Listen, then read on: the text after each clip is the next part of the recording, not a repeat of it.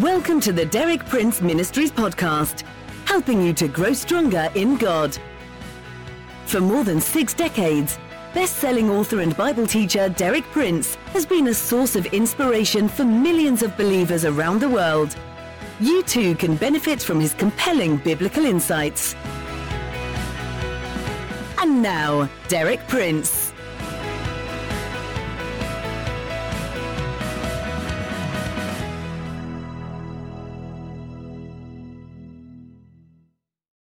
Seven pictures of God's people.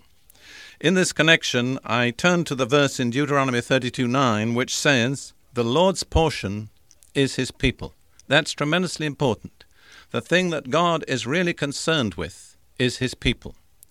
He intervenes in history, he deals with nations, he deals with physical conditions, he's the Lord of time and circumstance, of storm and calm, earthquake, tempest, mountains, rivers, and seas. He's in control of them all. They're all part of his total creation. But the thing that he really focuses on in the midst of all that is his redeemed people. That's his portion. That's what he's going to get out of history. When history is closed, God's greatest investment will have been in his people. We need to understand how important we are. Now, today I want to deal with a very important practical question in this connection. The question is this How is God going to make us into the kind of people that He intends us to become? And, in particular, how can we cooperate with God in achieving this result? The title I've chosen for this specific talk is God's Program of Transformation.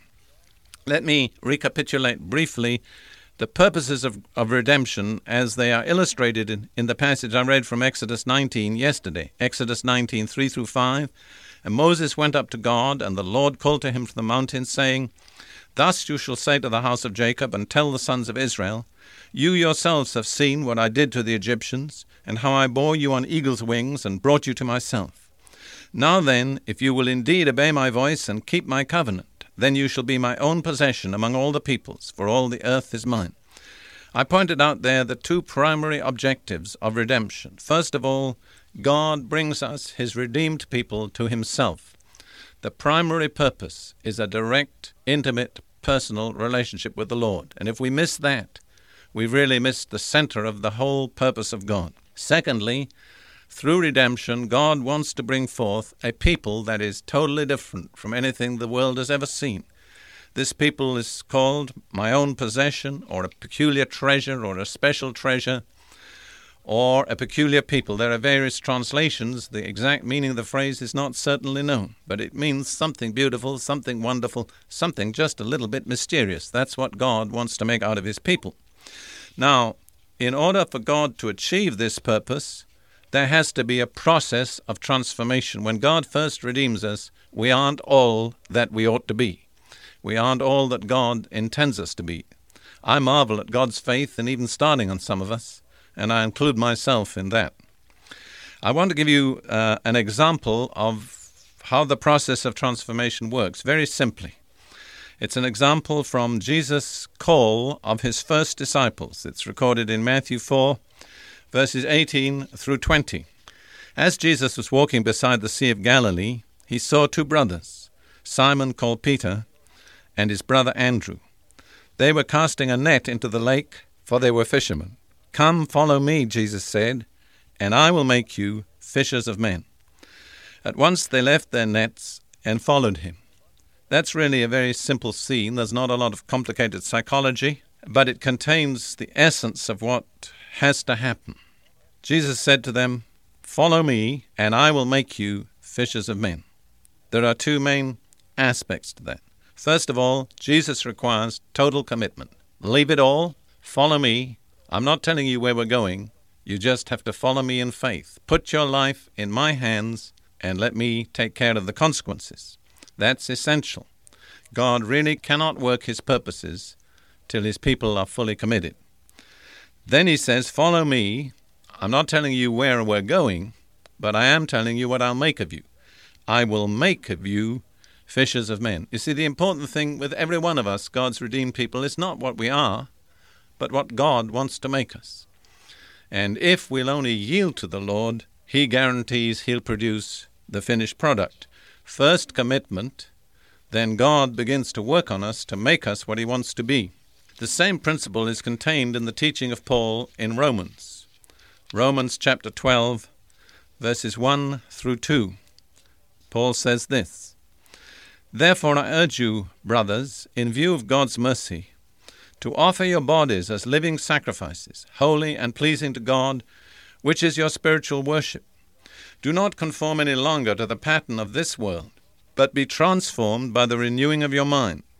Then you will be able to test and approve what God's will is His good, pleasing, and perfect will. Notice that word transformed there. That's the process, transformation. That's what God is working at. Now let's look how it comes about. And you'll see again the first step is commitment, total commitment to God. It's expressed by Paul there in the words, offer your bodies as living sacrifices.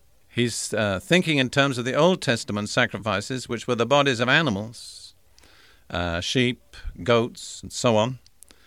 But those animals were first killed and then placed as an offering on God's altar. But once they were placed on God's altar, they no longer belonged to the person who offered them, they belonged totally to God. They were totally at God's disposal.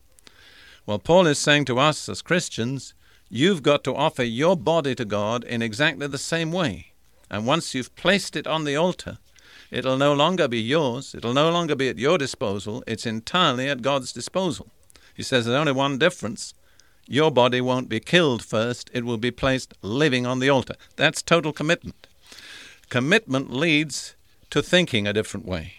Our minds are renewed, our values change, our priorities change, things take on a different meaning.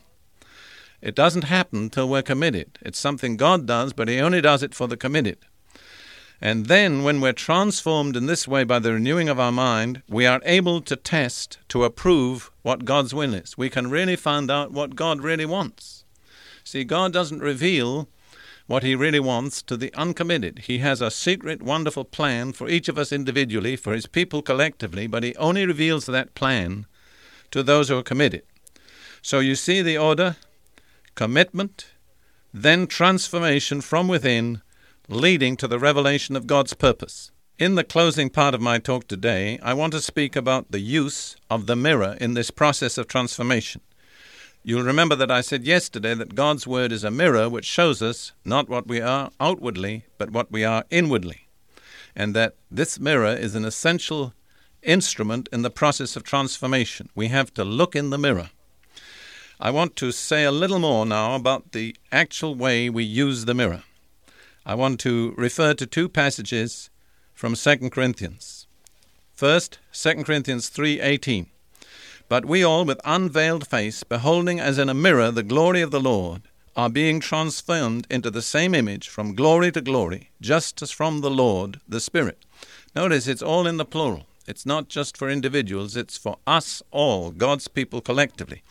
As we look in the mirror of God's Word, we behold the glory that God is going to work in us. And as we behold this glory by faith in the mirror, and continue looking in the mirror of God's Word, the Spirit of God transforms us into the likeness of what we see. But if only if we look by faith in the mirror. If we don't look in the mirror, the Spirit of God can't work on us.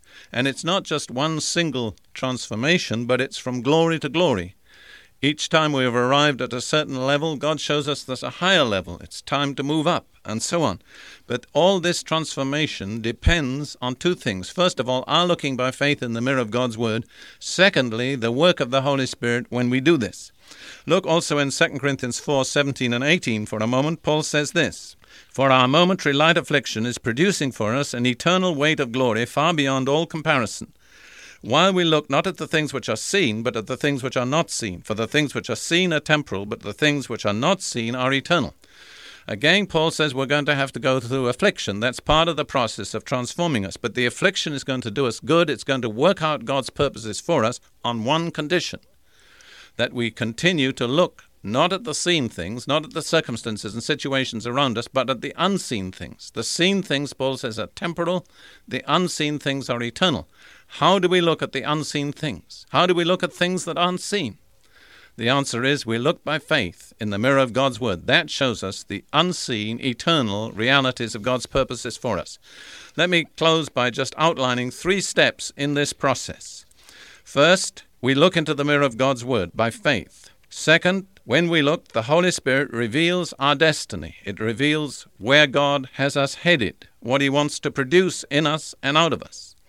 And third, as we continue looking by faith, and do not take our eyes off the mirror, the Holy Spirit continues changing us into that which we have apprehended by faith. And each time we apprehend new truth by faith, we experience a further transformation. It's from glory to glory.